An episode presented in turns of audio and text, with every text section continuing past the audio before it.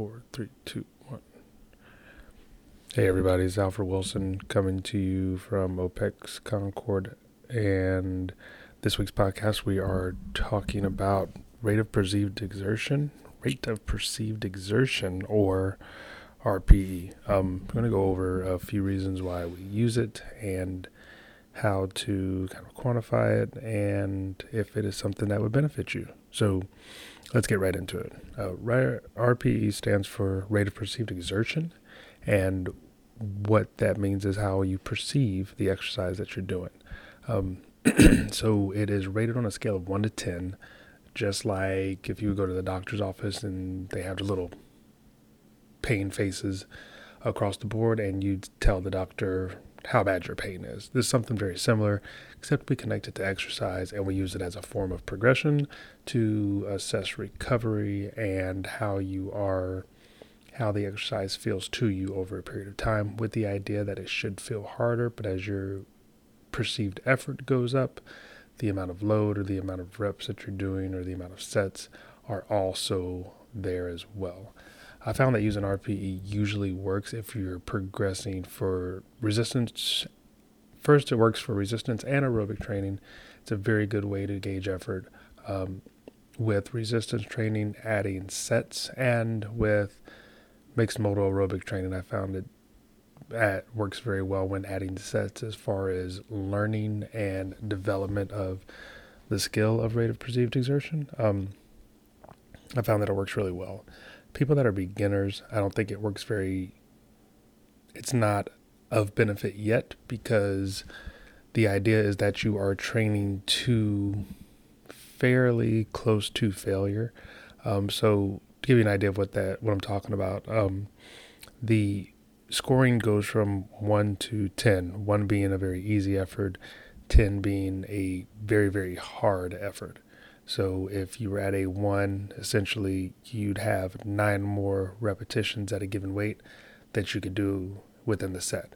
If you were at a seven, potentially you'd have three to four reps that you could do left, but it was still a really tough effort. If you were at an eight, you left two reps in the tank for you to be able to go and do your next set or your next week. Um, there are a lot of moving parts to it.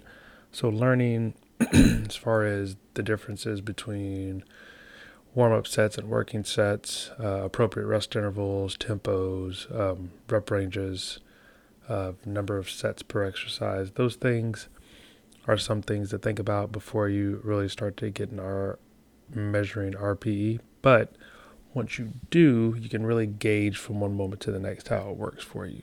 I use it a lot with shift workers and people that have a significant amount of experience with exercise just because it's an easy way for me to gauge how they're recovering from the work that they're getting and when and where I can push a little bit versus when and where I need to lean back rather than just looking at the numbers. Because if you're anything like me um, you'll kind of grind out a really tough set that may be a little overreaching for you for the day because you probably didn't have a lot of sleep, maybe had a lot of stuff going on at home or at work that you're not really accounting for because some days are better than others. Um, so I like to use it daily for people with busy lifestyles who have a lot going on. Their schedule's kind of wild, and giving them a exertion rate to stay around for the exercises for the day versus saying do straight sets or loaded sets or increase reps, then it really starts to give them their own judgment based on how they feel. Now, on the back end, where you have to really be honest with yourself, if you're doing this on your own, or even if you're doing this with a coach, a level of honesty and self awareness really needs to be there. Where sometimes you may say, okay, I'm going to go at a 7 out of 10 and you get into the workout and it is a 9 or a 10 out of 10 because you thought you felt really good and you kind of got into the work, didn't pay attention, and it was a really tough effort for you for the day. There's nothing wrong with that. That's okay. Um, but understanding, okay, that was really hard, and then paying attention to how you feel 24 to 48 hours following that workout to get an idea of okay, was that actually a nine out of ten, or did I just perceive it as that much for that day because of some other things I had going on? And if it was a nine out of ten, how did I recover from that? So, really, just self awareness pieces, which again, it does take time to learn. You have to really want to know what is that's going on and how to manage your training individually versus just saying, well, I'm just going to go ahead and get work done. Again, there's nothing wrong with that, but you can get to a period of under recovery.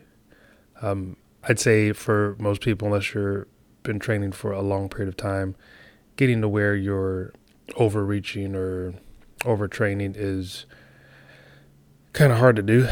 Um, with training specifically, you may start to feel really worn down and really burnt out, but that is probably from an accumulation of everything to include training.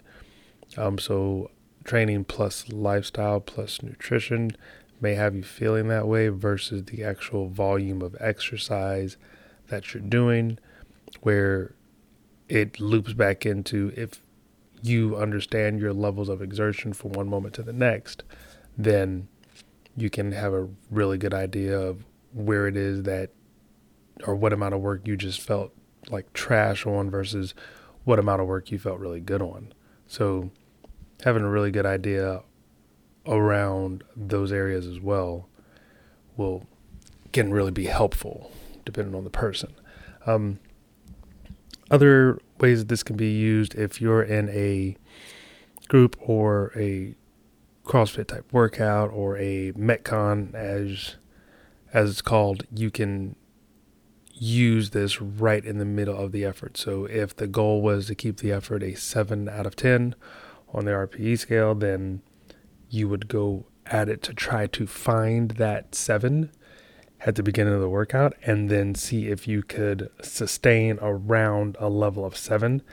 And that could just be the level that you're working out for the day. Now, you may need to manipulate loading or rep ranges or rest periods within the sets to get there. And that's really individualized based on the goal. But you can still use the scale personally or with a coach to help guide your training and progress your ability to take control of each individual workout, get some internal feedback on what it is that you have going on personally, and some self awareness around how you can make adjustments outside of the gym to improve or back off from one session to the next, depending on what your goal is. So, if you're watching this, if you're listening to this on a podcast, then there is a YouTube video that goes over it in about the same amount of detail, but it is visual for those of you that like to look at things visually. I drew some horrible faces. Um, you can take a look at that, and there may be some things I covered in here that are over there that I may have missed here because um, these were recorded at two separate times. But I did want to get it out for the people that like to consume their content via audio versus just video, just so you have something to listen to. And I'll also put a link up for the blog post if reading is your jam. But if you have any questions on it, or if there's anything you'd like to add, or anything you're curious about how to get started with this, it's fairly simple. Again, I think intermediate and advanced trainees who have been doing this for five plus years have a really good idea around movement patterns, what going to failure really looks and feels like, and how to judge when they're near that. I think this is a really good tool for them. If you are new, then a very simple progression of working through sets, reps, appropriate rest periods, and building your strength and your stamina and your strength in the six basic movement patterns, and then adding some variation to that as you gain more experience will be super helpful before you ever touch this. But it's always great to have something to keep in your pocket because um, you never know when you may need it or if you're working kind of crazy shifts again i really like it for people that do that stuff have kind of a off the normal schedule kind of lifestyle because i think it just fits really well so yeah something to think about but hope you guys enjoyed the episode and this was helpful if you'd like to know more want to know how to get started this is something you're curious about um, We can go into it further detail if you'd like. This is really just a kind of quick rundown of how I think about it. And yeah, that's all I got for you. Thanks for listening, and we'll talk to you soon. Take it easy.